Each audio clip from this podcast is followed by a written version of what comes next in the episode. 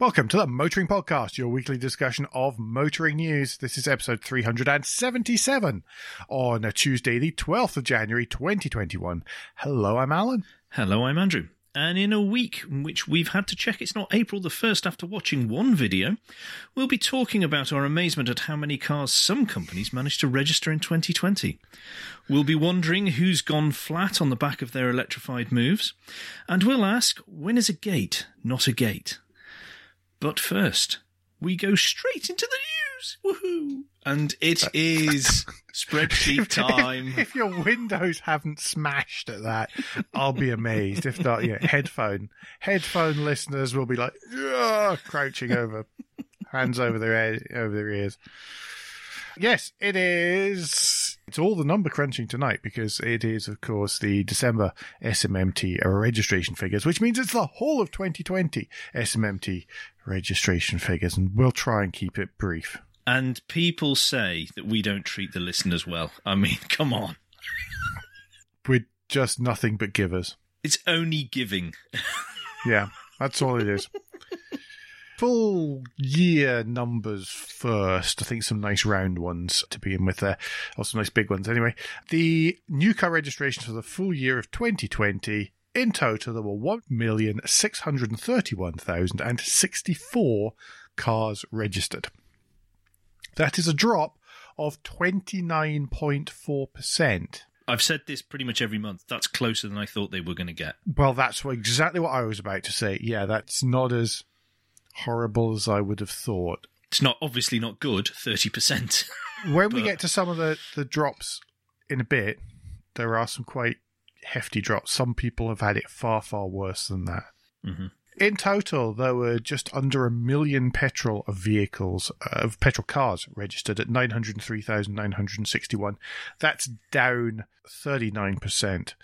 There were 261,772 diesel cars registered. That's down 55%. That's putting diesel at a 16% market share. They were just over 50 whenever we started the motoring podcast. Yep. So that's a heck of a drop in five years.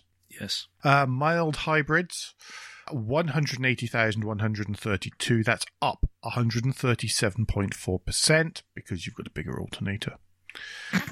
it's just such a nonsensical thing. I'm so sorry. I just to go. don't It really like needs it. to go. Those Yeah. should be in there proper with petrol and diesel. I just think Yeah. it's key. BEVs, PHEVs, and HEVs are 285,199. That's up 66.7%. And those three combined make up a 17.5% of the market share. I missed out the market share for petrol, which is 55.4, just to save you doing the mental arithmetic. For the year, oh, we shoved together Bev, Fev, and Hev there, just so that you're aware. The market share in 2020 of battery electric vehicles was 16.5%. Plug in hybrid, 6.9%. And hybrid, hybrid, 6% as well. So just to break those out uh, into to what matters. So that's the full year figures. So anyway, let's just do the best sales for December Yep. because we don't want everyone to die of boredom. Best registration, SMMT, as we say every Oh, I'm single so month. sorry. Please just- stop doing SMMT. Just at the top of the table, and I know, it's there their own table. Say it. It might be worth actually just quickly going through the top ten year to date for the whole of 2020. Okay, do that first and then do December, because then we'll we'll see how much December stands out actually in a few key areas. Okay, uh, year to date, number 10 is a surprise entry, uh, and it's the Volvo XC40. In total, there were 25,023 of them registered.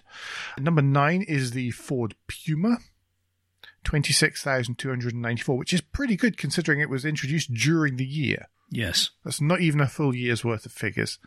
Uh, Volkswagen Polo is in at number 8 at 26,965.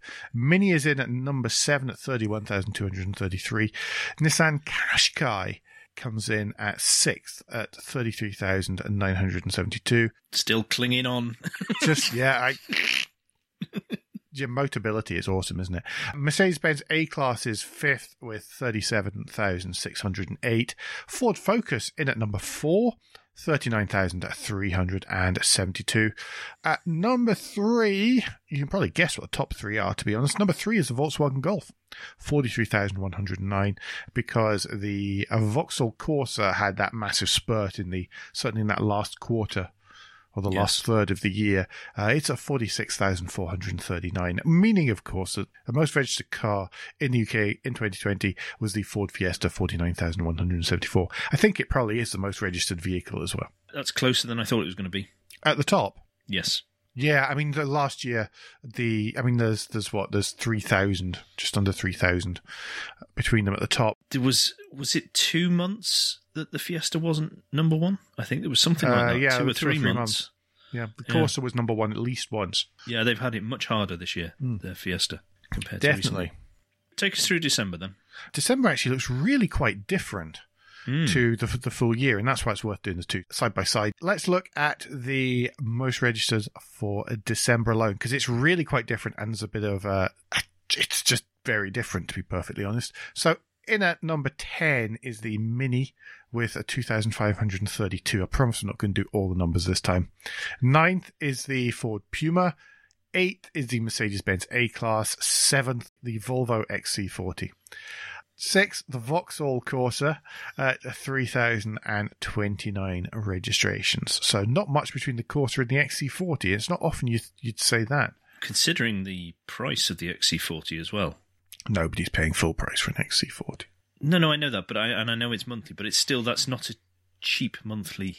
No, no, but it's it's people getting in backlog of company cars, fleet Yeah. stuff. Yeah. Where were we? Oh yes, Nissan Qashqai is fifth. At fourth, the Volkswagen ID3. That's a new entry uh, with three thousand one hundred and eighty-eight. The Fiesta is third, three thousand three hundred and sixty-seven. The Golf is second, 4,470. So a fair old step up there. And then the ship is in.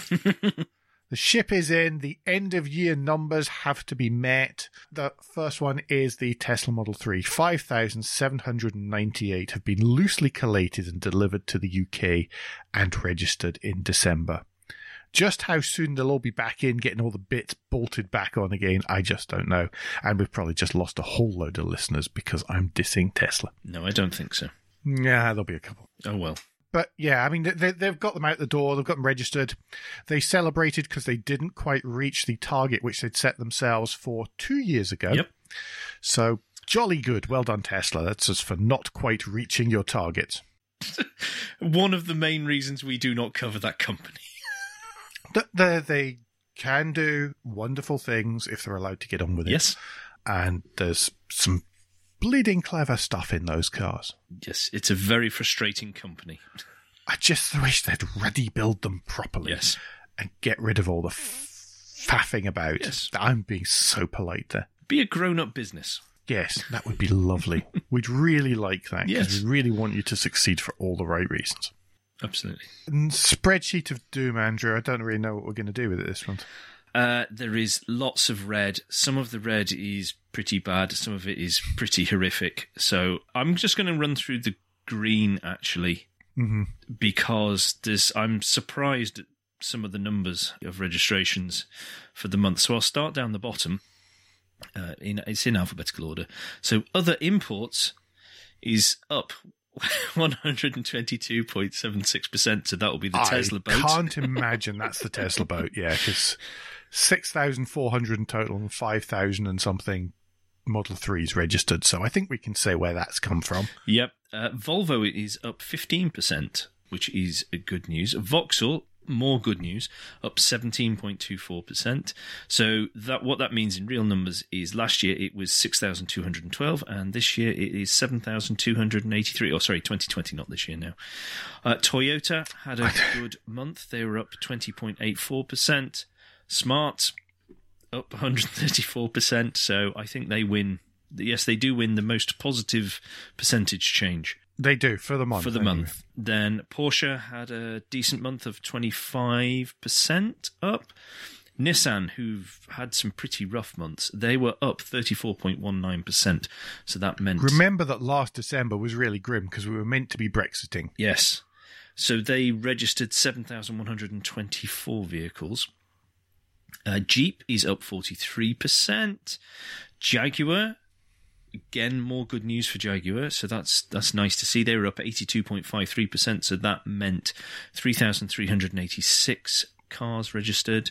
Then the last one who was uh, significantly positive is Alfa Romeo, uh, up 41% to 285 vehicles, cars.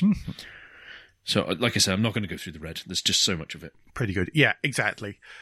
Couple of things notable on the percentage change for the entire year, by the way. So, most companies, as you could imagine from the averages, are down about 20 to 30%. percent Generally, there are a couple of standouts above and below that. So Citroen down 40, almost 45%, DS down almost 45%, Hyundai down almost 43%. Is the other one? Mitsubishi down almost 43%. Smart down 65%, but they've not really had any cars, and Suzuki down 43% because it's been, they, they had most of their cars Yep. disallowed. As a result of that, Subaru. and Subaru down sixty eight percent because all the IM's putting all its all its focus onto the D Max. Worth mentioning, the only positive figure here is MG. So big hand for MG, up forty point eight four percent year on year. Yep. So well done to them. Uh, other imports is up as well. That's obviously to do with Tesla. But that's up seventy eight percent. But when you didn't really have anything to sell before, then Yep. that's that. But well done, well done, jolly good. Yes. Shall we move on from this now? Now that everyone's asleep.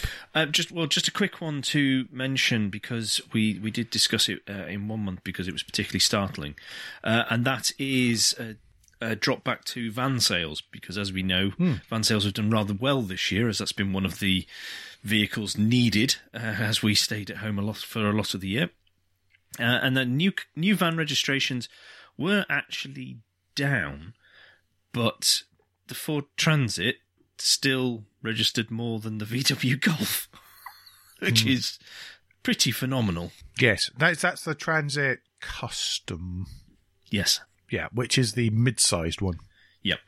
So just thought we'd we'd round out the year with that.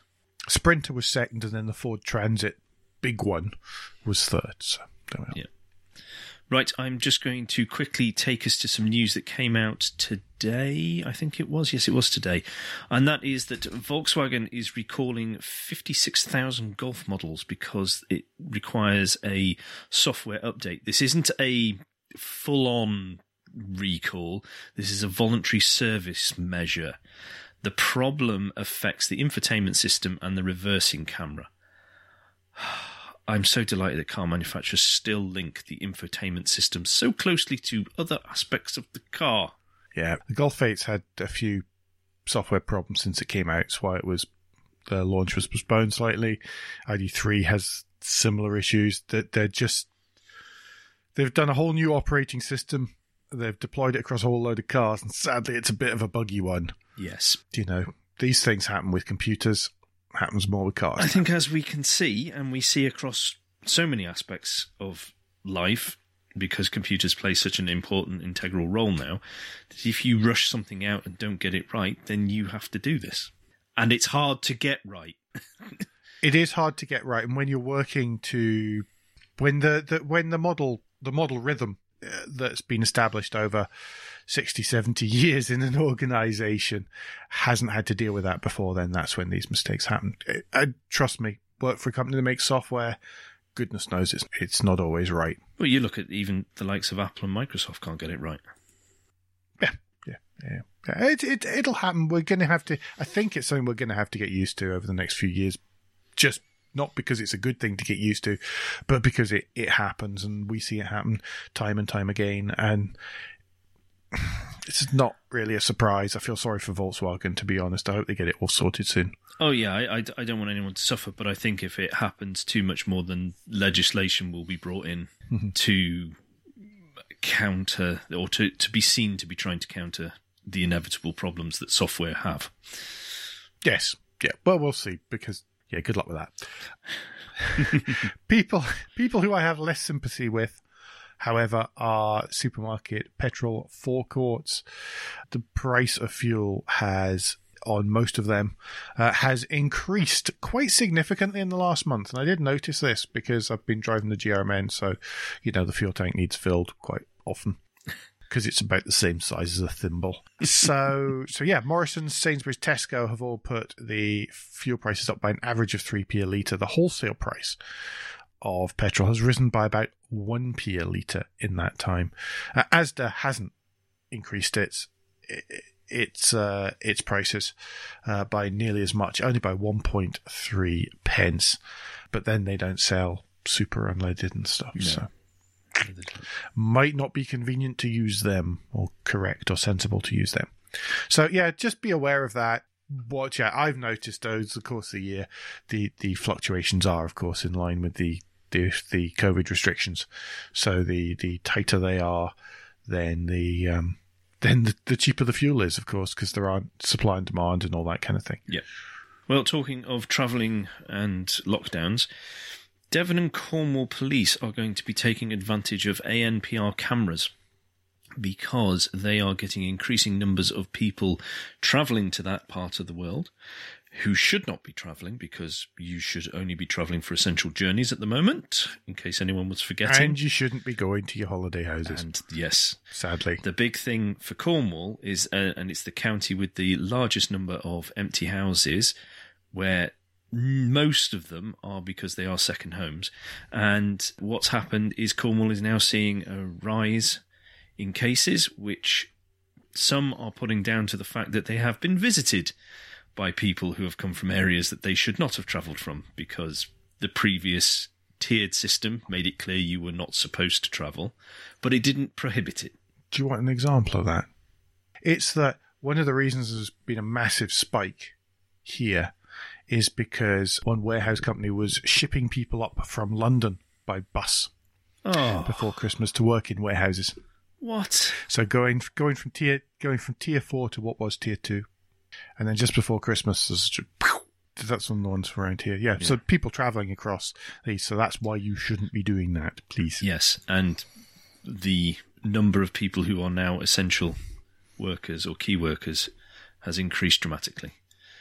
But yeah, there's all sorts of real changes. Yeah, but, but don't go to, to Devon and Cornwall unless you are working there. End of. Mm-hmm. You shouldn't be travelling anywhere, and I don't. I don't believe any of our listeners will be doing that. They'll be doing it properly. Anyway, even in the US, where nobody's doing anything about it, so, uh, um, you can travel anywhere. It's amazing. Then the Detroit Auto Show has been cancelled due to COVID. Thankfully, we are. I'm going to say we're spared that. And we're being. I don't know if anybody else has noticed. We're being mostly spared CES this year because, of course, it isn't happening in Las Vegas as a kind of virtual CES, so yes. nobody's paying any attention well, whatsoever. I've, I've muted and it, it, and uh, I noticed the BBC News had a live page of videos. Basically, the um, presentations was on, and I was saying, "Ah, I won't be visiting BBC News in case that I accidentally click on that for a little while." no, no, it's it's been brilliant because everybody's been saying the opposite. Because uh, people from Bosch, who just a year or so ago or whose predecessor a year or so ago say, yeah, yeah, we're almost there. We can roll it out. It's just because of the regulatory systems that we don't have autonomous vehicles. Uh, and they're going, well, you know, it might be the second half of the century before we have fully autonomous vehicles. So there's an awful lot of backtracking at oh, CES this year. It's very different, very different messages going out from from normal. But they've been much, much quieter. I haven't noticed nearly as much faff about it. I found mute has helped with that as well the mute um, facility on social I never media. Bothered. Because I've because I feel one of us should sort of keep an eye out on that kind of thing. It's not good for but, my uh, blood pressure. no, exactly, exactly. Well, that's that's why I don't bother telling you unless there's something like that. Uh, but anyway, the Detroit Auto Show was meant to take place in September, in funnily enough, Detroit. Well, they picked the right name for it then. Yes, well, that's, yes, that's it, it, was a, it was a con- convenient coincidence. but what they're planning on doing instead is hoping to run a smaller outdoor event for enthusiasts at a racetrack in Pontiac, which is no longer a car, uh, in Michigan, uh, sometime in late September instead. Yeah, that's that's a big shout though. September's a long way away, and well, I think it's fairly obvious that things are not going to be that back to normal by then. Yes, I mean, uh, this motoring research article by Richard Aucock po- does point out that the Geneva Motor Show has been cancelled for 2021. Uh, but Frankfurt is still scheduled to go ahead in September. But, the, sorry, the biannual IAA Frankfurt Motor Show is currently still scheduled to go ahead in September, moving from its traditional home to a new location in Munich. They may need to change the title of that Wait one. a minute! They're not as clever as the Detroit lot. no, no, quite, quite. Uh, British Motor Show, by the way, is still scheduled to take place in Britain. It's going to be part indoor, part outdoor at Farnborough, and that's scheduled for the 19th to 22nd of August 2021. So we'll, we'll see what happens with that and how the world is working. Yes, yes, quite. Right, there's been a number of manufacturers who've brought out new flat logos because of electrification and things and Illumination. yes, illuminate back illumination of of badges and stuff like this. Which is all a little bit tedious. Gets Alan very excited because then he can remember that he I used like to drive with draw with crayons and things. The latest why why I'm I'm bringing this up is because Kia have come out with a, a, a new logo which doesn't really look like Kia that much. It's not the cleanest. Andrew, it is a rhythmical, unbroken line, which is said to demonstrate confidence, rising ambitions for the brand. Okay. What it was was really, really impressive. The way they revealed it with drones and fireworks and firework drones and all sorts of fun Well, if they can do a drone that shows Captain Tom walking I missed that over. New Year, then the, the least they can do is bring out three letters with drones. I, I tried to recreate it with a Roomba and a Roomba and my top landing with all the lights shut, but it wasn't the same. Didn't quite have the pizzazz you were looking for. Not really. Not really. Uh, but anyway, I thought this would be a good opportunity for. So, in the show notes will be a link to the Autocar article that goes on to explain uh, what the thought behind the new logo is about, because they're they're also bringing out electric uh, vehicles as well. So this is all part of that. Um, of of those being uh, brought out and changing slightly changing directions of these companies so it was time for a new brand etc but there are other companies that have done the same. So GM has just announced yesterday a new logo. I know that's not relevant for us, and it is not relevant anymore for most of the world as they have retreated into America and seem to be shrinking more and more from from markets and brands and all the rest of it. But they have a new logo. I I wonder who's pocketed the cash on that because they've done very well. Whatever they've they've run away with. No, no you, you're being unfair. I actually quite like it. I mean, it is a little bit Adobe, I was going to say they just took two letters it from looks like an app Adobe. logo. Just- but it's meant to. The M is shaped so that it's meant to to evoke a, a plug for the the electric vehicles. Uh, that's what it is. I I quite like it. I think it's, It's a bit fussy with the sort of gradient on it, but, but I quite I do quite like it. It's a clear evolution of of the. The, of of the existing one, I just they can GM backtrack and it's not a big deal. So uh, at the moment, because I, I I am unsure what they're meant to be doing uh, as as a brand because they seem to be running away from everywhere. But there's also going to be an article linked in here that has six other companies that have over the last year have um, altered their logos, some of which we've talked about before. So you can keep up to date with who is who is flat and who is not.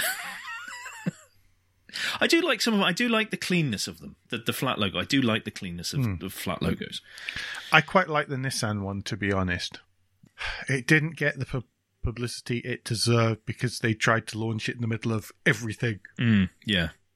Nissan in the middle of Ghosn Gate and all that. Everybody was fighting amongst themselves. But the Nissan logo is actually really nice simplification Yeah. of the traditional and without escaping. I love the fact the Toyota one is now just the Toyota one, and the Audi one is just the Audi one, Yeah. Yeah. as you would have drawn. Yeah. Right. I think that's the end of the first part. It is, gosh, yes, already. Which means, of course, that it's Guilt Minute. That's the quick break in the show where we ask for a tad of financial support to keep the lights on and the hosting running. If you feel that the Motoring Podcast, all 377 episodes of it, is worth a small consideration every month, then you can become a patron. The different levels of patron include different levels of commitment from us to you, including being able to watch the show recorded live. We also have a small range of merchandise available from our website and Teespring store, from stickers to mugs and t shirts.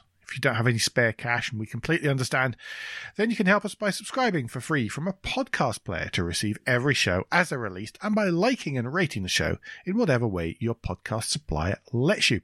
If you've done all of that, and we appreciate those of you who do do all of that, then the last thing you can do is to recommend us to your friends and colleagues. Yes. There are exits here, here, and here. Right, Formula E, and we start, don't we, Alan, with some potentially good news. We do uh, lots of motorsport tonight, by the way, so brace yourselves, folks.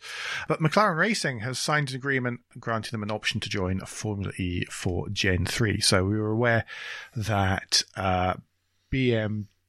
Oh no. Uh, BMW may not mean that there's a team leaving, but Audi does mean that there's a team leaving Yeah. from Formula E at the end of the next series season. Uh, so this would mean that as long as the Andretti team, which runs the BMW, which is BMW branded, doesn't leave, then it would continue to be a full grid. Whew, I think that all makes sense uh, for I know what you meant. for that next season. So if I know what you meant, the listeners definitely know what That you meant. that's enough for that one because if it didn't mean anything, you would have said you would have absolutely extracted the urine. More Formula E news, and that the powertrain technical supplier has been picked for the gen- for that Generation Three Formula E car. The company that designs and supplies the current Formula battery called Atieva will be the provider of what's termed the spec front powertrain. It will be part of the chassis and front powertrain kit, which was won last year by Spark Racing Technologies. Uh, there's a number of parts that go into it, so this is lots of bits and pieces. Essentially, it will be the same company supplying it in the future, although it will be a different power unit on the Gen 3 cars. Yeah. 250 kilowatt, by the way, is the maximum regen. Yeah. And the idea is it to it's to be as compact and light as possible. Mhm. Off the physical track, more of which in a moment, Formula E is launching a new esports series. So last year, whenever everything got jiggled around, then Formula E came out with the Race at Home Challenge, uh, which was incredibly successful, I think yes. generally. I mean, there was a little bit of controversy, but yeah. Yeah, they pivoted quite well and they kept it entertaining. They kept a lot of the crew that were doing the commentary, so they kept that continuity. so it felt a lot like like proper Formula E races, Yeah, Absolutely. which was which was great. So this time they are formalizing it. Essentially, there'll be 24 sim races. They'll take part in the, part in the Formula E Accelerate Championship to win a share of the 100,000 euros prize money, and the overall winner will get a test drive in a Generation Two, as in current Formula E car. Yep. the points that they earn as sim racers don't just count for the sim race championship, but also go to the team they represent in the team's championship. Yes. So essentially, both the virtual and the physical racing will complement each other Proper team and team effort. This. all work. So it is a team where part of the team is, is virtual, part of the team team is, is physical, which is it's kind of cool. It's in a way it's it's kind of scary to be honest, but it's it's kind of clever. I, I can see this this happening in in most racing formats now. If if they can pull Mhm. this off, because for all the major racing, whether it's GT, WEC, Formula One, Formula E, there's bound to be an update soon for the Formula Extreme. Uh, Mhm. when that comes out, Rally Championship and stuff like that. There's already each of these events have complementary esports happening, but to tie them in directly and say, right, this you're you're now going to be part of the McLaren team, it's just a brilliant idea. It just well, brings that enjoyment uh, across and hopefully brings in wider adoption from different sets of fans. So the people who particularly like esport and not fussed about the thing will then go, oh, but our team was leading that championship and they've helped the re- the the team on the track win and stuff like that. Yeah, absolutely. There's also going to be some. There's going to be two rounds where the Formula E drivers actually take part as well. Yes. Yeah. So if you're interested, the first one, uh, the first of the 25 minute long races will be on Formula E's social media accounts. It will be broadcast there. The first race takes place on January the 28th. Mm-hmm. Oh, I, I, like the Please don't ask me the times yet. We're, we'll closer to the time. We will we will let you know more about that. Uh, one last piece of Formula E news because they really it's been quiet for weeks and then just bang last week. A new Valencia track track layout has been lined up as a potential emergency backup plan B Formula E stand-in track. Realizing they perhaps can't take over the whatever the airport was in Uh, Tempelhof Airport in Berlin. Berlin again. quite as much, or not for so so much. So yes, they're doing it. Valencia. They're looking. They're looking at they they they may well use that if they have to. No, that's good. That's good. Right, WRC. We did warn you, but Yeah. first, uh, Monte Carlo. Now, straight after we said there should be a decision on Monte Carlo, a proposal was put forward. But since that proposal was put forward for shortened, uh, for the shortened event, it's been shortened again. So, because France has uh, increased or restrictions that they've imposed because of COVID. So, what's going to happen now is the whole event is going to be a total of 160 miles and only have 14 stages. And it will run from 10 past 6 on the Friday morning, which I don't understand because that's before the. They must be getting special dispensation. I think they're getting special dispensation, but it's morning dispensation. They've still got to Yeah. finish at six by, by six p.m. Yeah, so six o'clock in the evening is when the uh, curfew comes in, and I and I uh, was led to believe it was eight o'clock in the morning when it lifted, but they're starting at six o'clock on the Friday morning, and then it is going to finish by just gone two o'clock in the afternoon at Monaco. So, uh, it's. Uh, they are going to be meeting and keeping up to date with each other, the organisers and the local uh, government and officials, because at any moment, obviously, with the way things are, that could change and it could just be forget it. Because uh, uh, obviously, anyone from Britain needs Yeah, needs needed to have been in there by now to self isolate, etc. If that's how they were Mhm. going to try and do it, but it's basically no one from Britain can go over there. So Well, not unless you've had the COVID. You've got to have had a COVID test. It is for work, not holiday, and you've got to prove that you've got the negative COVID test as well. So you can still do it for work. okay. So that's uh, Monte Carlo. If you want to know more about the roads down there and some of the ones they're on, by the way, then don't forget that last summer I wrote a bit on our website, a bloggy bit, uh, about the Route Napoleon, because that's where they're going from some gap down. Oh, okay. Right. Um, there will be another link in the show notes for uh, another Dirtfish article. This is obviously for WRC, it's Dirtfish that we go to. Uh, there's going to be two articles about uh, Monte Carlo, but what other news came out in the last week is that the Rally GB is out of the calendar and Ypres is in now, replacing it mm-hmm. this is a big blow for Rally GB, potentially fatal, according to an opinion piece. Again, this will be linked in the show notes from Dirtfish. The way this article goes on, it's for some time it's been felt there's problems within Rally GB, things needed to change, but getting the local funding to help support it from from government organisations wherever they were in the United Kingdom, they were struggling. Northern Ireland couldn't get this done. They couldn't get it over the line to hold an event there this year, but the hope is to get there at some point. However, people who were key to keeping it in Wales have retired, so that continuity's gone and no one's picked up that baton. Scotland isn't viable for it from a finance point of view. Uh, so it really does look grim for Rally GB coming back in the next five years or so at the earliest. That's rather crappy, isn't it? It is. Hmm. It is. Can I just make it coming just quickly now that we've finished motorsport corner? Can I quickly mention Extreme E? It's a brand new series, no spectators on the ground because it happens in the middle of nowhere, Mhm. like Dakar styley thing. Yep. Trying to get people involved and in, and interested in it, Yep. putting it behind a paywall so it's only going to be shown on Sky in the UK. Just Not the brightest piece of thinking there. I, I don't Well understand what they were doing to do that. I I, I get money. I, I'm not naive. but I think this was. I really thought that Extreme E was going to put a lot of pressure on Formula E. I don't now. I'm now less convinced that one decision has removed it because I mean, at least Formula E and started out it was on was it on BBC. Yep, it was on BBC. It was free to view on YouTube. Anyone hmm. could watch it anywhere. It's some of mm-hmm. it has moved to Eurosport now, which is obviously a paid channel, Yeah, but but still it's on BBC. It's or was it Channel Five now?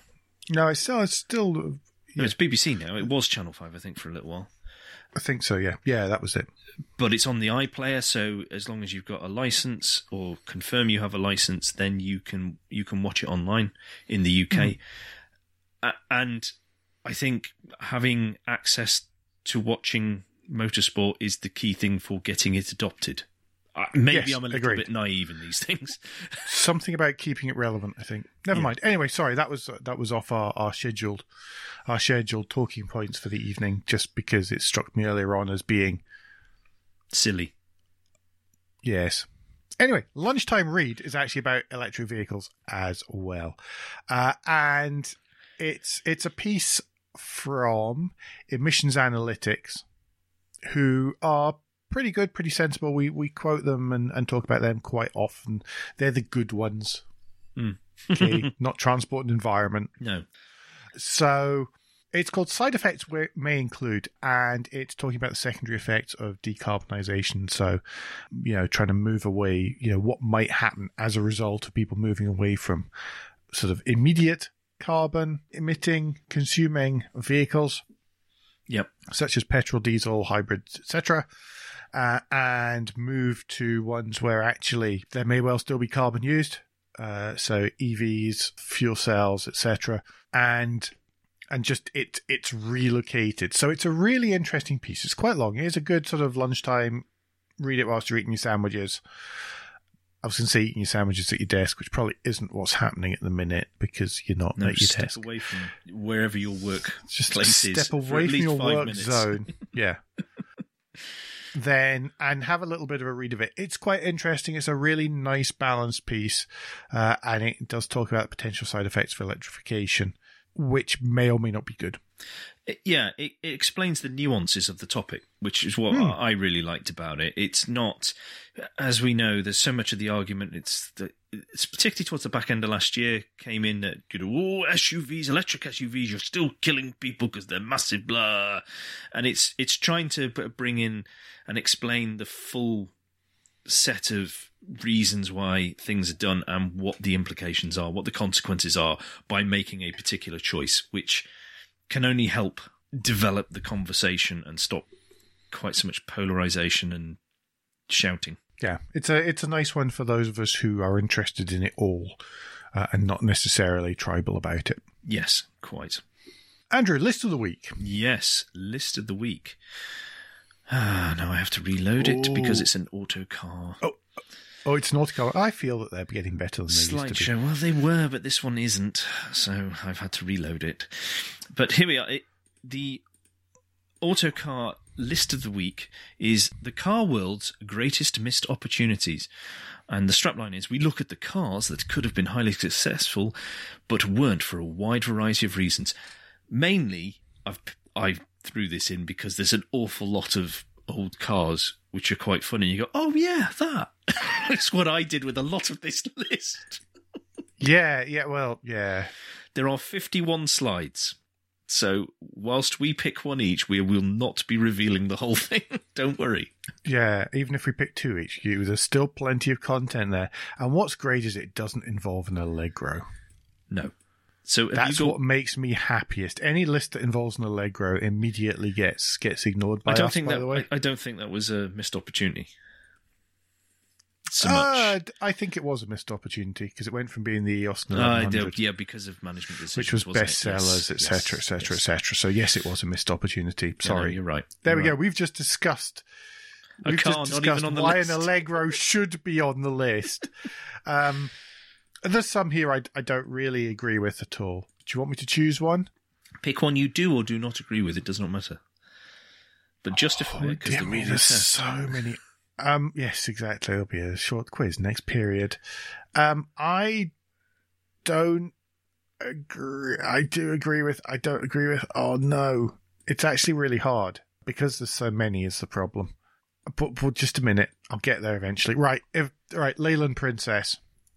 Again, Harris Mann designed. I actually really like the looks of the princess but there are some aspects of it which are just just shocking and if you and if you follow the car factoids on instagram which we strongly recommend that you do Mhm. then there's lots of stuff about this i really like the looks of the the look of the princess the idea of the princess just the execution and some silly things like never having rev counters and things just all a bit odd like really badly designed dashboards which reflect everything so yeah, I, I think the, the the princess, which is nothing compared to the ambassador, which was just like as if you'd never learned any lessons at all from messing up in the first place. No, we can make this worse. Just watch us. Yes, yes, exactly.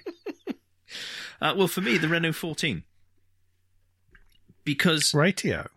I think it, at the time, it obviously wasn't appreciated. And now I don't suppose it's that appreciated either.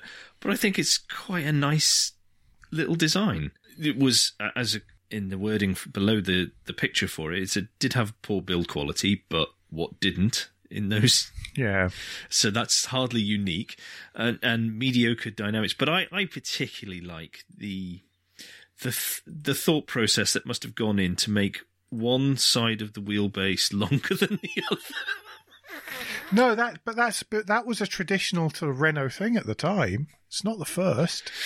It's to do with the way the suspension configuration is, and it is only a couple. It is only an inch or so. It's not noticeable. There's a number of French cars, a number of Renaults from that era and just before, which had eh, which are asymmetric because of the way the the torsion bar suspension is. Yes. good to know engineering has moved on Hmm. but one I don't think should be on the list is the Jaguar XJ40. By the way, I, I think that oh yeah, it could have been probably a bit better, but it was still pretty cool and pretty successful. So I, I don't I don't have an issue with the XJ40.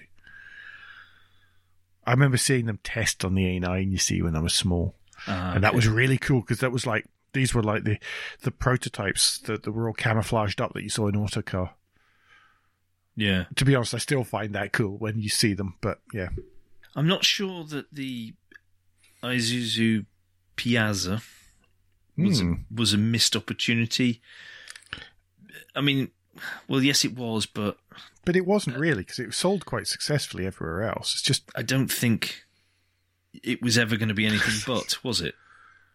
In this country, No, it was. really. It was. It was never going to be that successful when it could have been. no. So Giorgetto Giugiaro decided somebody will correct me for that, and I think it was the Ace of Spades. design, anyway. Yeah, well, that's what I mean. It's the same, but it's is it the Ace of Spades concept car? Someone else, the Ace of something. I'm sorry if I'm wrong. Do feel free to correct me. It's very cool. Front wheel drive, turbocharged, all Yeah, sorts of stuff. Mum looked at buying one once. Yeah, I like them. Yep. Huge fan. Anyway, and finally this week, because we've started to descend into Wittering, descend further into Wittering, is it's a story on the BBC about a cattle grid in Somerset, around which the roads has had to be quite impressively re regraded, resurfaced, re everything because many because of the way it, it, it sort of lay in the land, many cars thought that it was a wall. So lots of vehicles with uh, emergency brake assist would come along the road, approach this and go, "Oh my goodness me! No, that is a solid object," and slam on the anchors, causing far more harm and damage than if they just hadn't. And so what they've had to do is change the change the gradient of the road so that there wasn't the sort of step that the cattle grid was on before. Because uh, if you look at the way that roads are around cattle grids, cattle grids have to be kind of level. So essentially, the road went up a hill. There was a little short level bit, and then it went up again. Um, and just the the length and the steepness uh, had meant that um, that basically this was fooling everything, and all it could see was like the sides of the bars on the cattle grid, and so it thought it was a solid object. I can kind of understand, Yes, but it has cost the council seventy thousand pounds to sort out. but it does underline issues we have Hmm. discussed many times about false positives and about how this technology is really not ready. It depends who you are, how many. It seems to be, and now it could well be because it's different cars. Because of where we each live, you experience far more false positives in autonomous emergency brake. Um, was it or the thingy emergency braking, not autonomous at all, Automated. automated uh, okay. emergency braking than than I do. Yeah. Yeah, there's there's a couple of particular road designs Hmm. that I can't believe are that unique either. No, I'll give you not in Britain, particularly, that are not checked out for when the scores are given by the various companies that say, yes, this is a good system or not.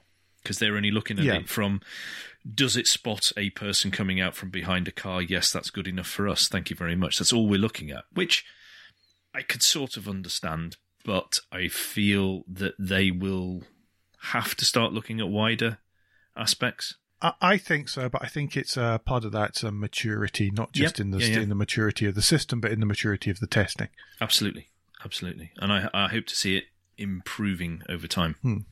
That was pretty much it for this week. Some parish notes. There's a new special edition came out last Friday. I spoke to Television's Paul Cowland about a new series of Salvage Hunters colon classic cars, uh, which started uh, last week on Quest. So it's on at 9 p.m. on Wednesday evenings. Yes, Yes, 9 p.m. Wednesday evenings, and it's rather good. It's it's a great start, uh, but the rest of the the series is just as good. I promise you, because I watched it on en masse. your chat was very good as well. I hate I hate giving you a compliment, you know that, but I really did enjoy the special edition.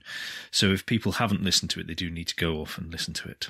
Thank you. I've used it up so early in the year now, though. That's my one I know compliment. there's a couple of times lately. It's, um, I'm slightly shocked. Uh, so not just that, we've also had the Mercedes W124 special edition and also the Not in a Podcast where we shared our thoughts on last year and what we thought was going to ha- is going to happen over the coming year. yeah, we didn't well. learn So our that was quite mistake of trying to make a prediction, so we've made more. Yeah, I know. You'd think the number of times we've done it. yeah, our predictions all should have been we we just can't make a prediction. but that's no fun come the end of the year. It is. It, it it does make it a little bit trickier to go. Oh yeah, maybe I should have made a prediction. Is the only prediction We could all pretend we were Erica then. See? Yeah, we could. Yeah, yeah, that would work. Things will happen a year after the ne- next. What else? Uh, Zoom Zoomers was out. Uh, we did that last night instead of uh, last week because there weren't any big government government announcements. Uh, so that was fun. Uh, yep. So that's out on the YouTube. So do go if you've got an hour and a bit to spare. Then then do have a, a little bit of a look at that. Have I covered everything? I think so. Hmm. No special edition that we're expecting this week, not unless I have some mad flash of inspiration and some injection of extra time in my diary. Yes, time. That precious commodity. Yes. Yes, but anyway, uh, don't forget, folks, that between now and next week, you can give us any feedback and share your thoughts on the show at Motoring Podcast on Twitter and Instagram, on Facebook, and on the contact page of motoringpodcast.com, the hub of all our activities. Please don't forget about our Patreon offer available at motoringpodcast.com slash support, and please leave a review and rating on Apple Podcasts or however your podcast app lets you do such a thing. Andrew, what's the best way to get in touch with you? Best way to get in touch with me is via Twitter. If you search for Crack Windscreen, you should find me there. Now, and if people would like to get in touch with you personally, what is the best way for them to do that? The best way is by Twitter as well, where I'm at AJP Bradley. That's B I A D L E Y. We'll be back soon, but until then, I've been Alan Bradley, I've been Andrew Clues. and safe motoring.